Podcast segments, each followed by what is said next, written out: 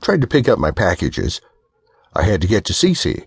When I dropped them again, I gave up. I sat down on the floor and looked up at Deidre. Somehow, I felt I could talk to her now. She always made me feel welcome.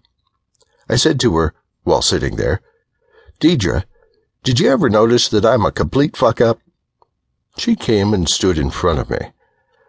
No, you're not, she said, shaking her head. I stood up and she gave me a big, warm hug.